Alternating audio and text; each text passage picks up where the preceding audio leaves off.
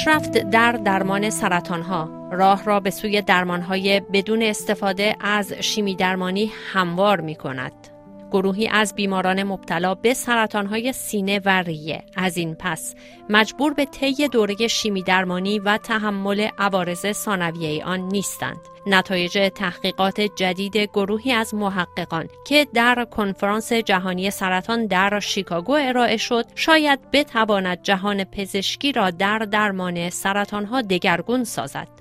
نخستین خبر خوش در تحقیقات جدید برای زنان مبتلا به سرطان پستان است و بر اساس آن 70 درصد زنان مبتلا به این نوع سرطان نیازی به طی دوره شیمی درمانی ندارند. این تحقیقات نشان می دهد در عین حال در هر دو گروه از سرطانهای پستان و شش افزایش طول عمر بیماران مشاهده شده است. درمان بدون استفاده از شیمی درمانی بر پایه چه معیاری مشخص و تعیین می شود؟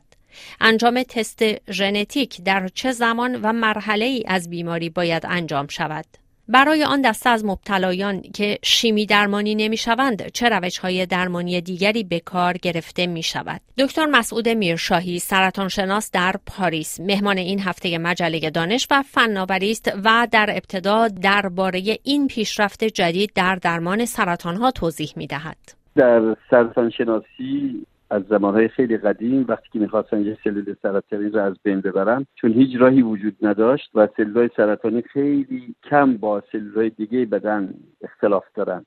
فقط تنها اینه که یک سلول سرطانی بدون کنترل بدن تقسیم میشه و به جاهای دیگه دست اندازی می‌کنه. در که یک سلول غیر سرطانی هم تقسیم میشه ولی همه جا دست اندازی نمی‌کنه. تقسیم سلولیش قابل کنترل توسط همون سیستم بدن. خیلی سخته وقتی که سلول های سرطانی میشن اونها رو درمان کرد. چون وقتی که می‌خوایم درمان کنیم دارویی که میزیم اون سلول سرطانی از بین بره سلول های غیر سرطانی رو می‌کشه و به همین جهت اون بیماران که به سرطان دچار هستن به نارسایی مغز استخوان کمخونی دچار میشن و از طرف دیگه مثلا موهاشون میریزه. خب پس شیمی درمانی تقریبا یک کار بی حسابی هست که برای سرطان انجام میشه و معمولا تمام سرطان ها از هر نوعش شیمی درمانی انجام می‌دادن و هنوز هم انجام می‌دهند. در این گونه درمان خشکتر با هم میسوزه. کم کم در علم پیشرفتهایی شد. متوجه شدن که مثلا سرطان خون با سرطان معده اختلاف داره و پروتکل ها و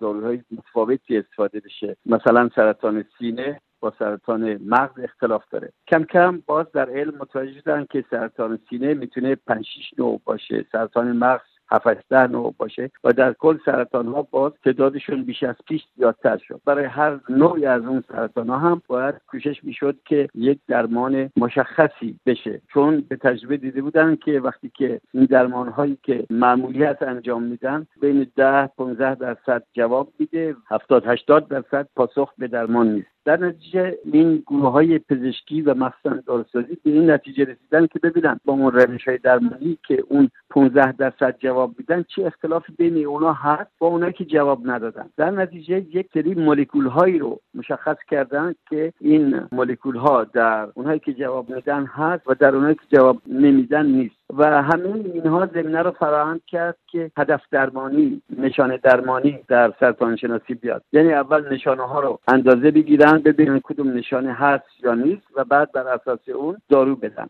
این در چه شرایطیه؟ مثال می‌زنیم قده سرطان در پستان. قده سرطان در پستان چون پستان خود دستگاه یک دستگاه وابسته به هورمون هست. هورمونای زنانه مثل پروژسترون و استروژن از مهمترین اون هستن. حالا اگر کسی سرطان داشته باشه گیرنده های این هورمونا در اونجا وجود داشته باشن میگن سرطان وابسته به هورمونه. در چنین شرایطی چنین خانمایی وقتی که باردار بشن سرطانشون وحشتناک پیشرفت می‌کنه و یکی از سببهای مرگ میره اینا میشه. همه این تجربه ها اینجا رسید که پس ما می‌تونیم با استفاده از داروهایی که ضد هورمون هستن سرطان جلوگیری کنیم. یعنی بعضی وقتا فقط کافی جلوگیری از رشدش با استفاده از ضد هورمون بگیریم. این هورمونایی در سرطان خیلی خیلی مهم هستن مخصوصا در سرطان پستان. کسانی که این سرطان پستان دچار هستن آزمایش کنن ببینن که این هورمون ها در اونها وجود داره اینا کمتر به شیمی درمانی احتیاج دارن و به متوقف کننده های هورمون احتیاج دارن. متوقف کننده های هورمون یک داروهای خیلی خیلی کم خطر هستند نسبت به داروهای شیمی درمانی که داروهای خیلی خطرناک هستند در نتیجه خیلی خیلی مولکولهای دیگر مشخص شدن در داخل سرطان ها که بهتر میشه با استفاده اون درمان رو نشانه گرفت. یعنی هدف درمانی رو تنظیم کرد. تستی که انجام میشه این آزمایشی که انجام میشه که حالا به عنوان آزمایش ژنتیک ما ازش نام ببریم در چه زمانی و در چه مرحله این باید انجام بشه؟ یک گروهی در نه سال پیش ده سال پیش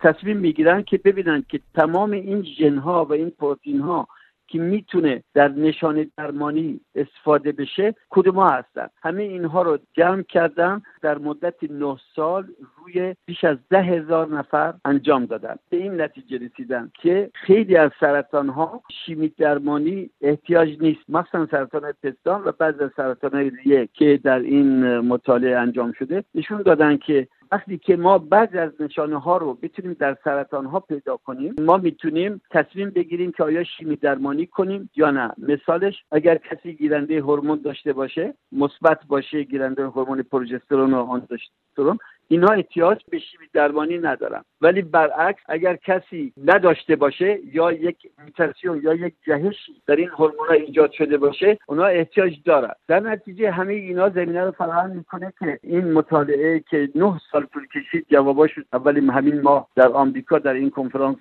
سرطان شناسی اعلام کردن و نشون داد که 70 درصد کسانی که اینها در گروه درمانیشون گذاشته بودن احتیاج نداشته بود که شیمی درمانی بشن.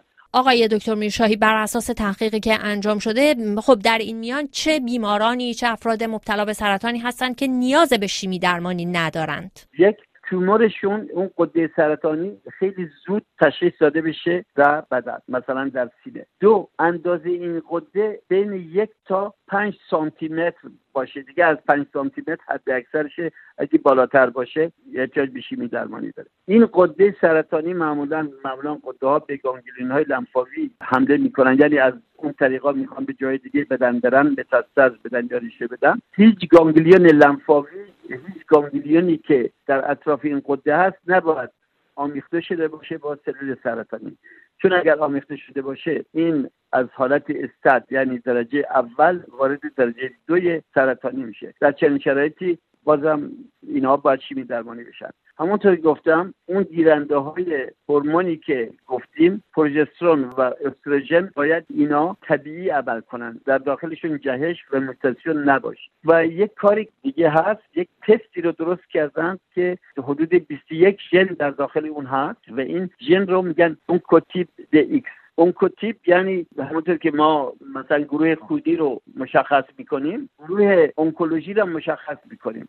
یعنی این اونکوتیپ یه خاصیتی داره که با یک ژنی که مطالعه می‌کنه توسط یک روش خیلی معمولی اسمش هست بسیار با این روش می‌تونن تشخیص بدن که شرایط بیمار در کجاست. اگر اسکور همون نمره که از این اونکوتیپ می‌گیره کمتر از 18 باشه این شیمی درمانی احتیاج نداره. ولی اگر بالاتر از 18 باشه احتیاج به درمان دیگه دارن. بالاتر از سی اگر باشه در این اونکوتیپ یعنی این بررسی که برای گروه های سرطانی می‌کنن بالاتر از سی باشه اون اسکورش دیگه این هم جزو این برنامه قرار نمی‌گیره بدین طریق گروهی آمدن یک کار عمومی که در دنیا هست رو به صورت یک روش درمانی مشخص اعلام کردن. حدودا در هفتاد کشور این اونکوتیب انجام میشه. همین اکنون که صحبت می‌کنیم و بیش از 500 هزار نفر بیمار بررسی شدن با این روش که گفتیم و بر اساس اون بیمارا درمان میشن. این سبب میشه که هم از نظر اقتصادی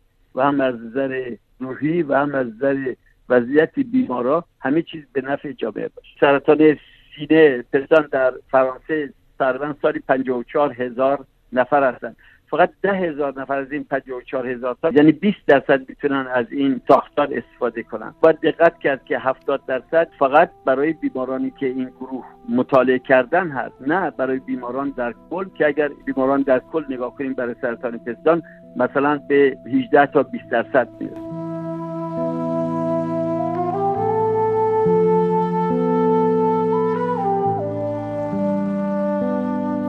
نتایج این تحقیقات بنابراین به طور خلاصه حاکی از آن هست که با انجام یک آزمایش ژنتیک داروهای هورمونی پس از خارج ساختن تومور از بدن برای بیمار تجویز می شود. این محققان تاکید کردند که انجام درمانهای ژنتیکی بسیار مؤثرتر از انجام درمانهای کلاسیک با انجام شیمی درمانی است.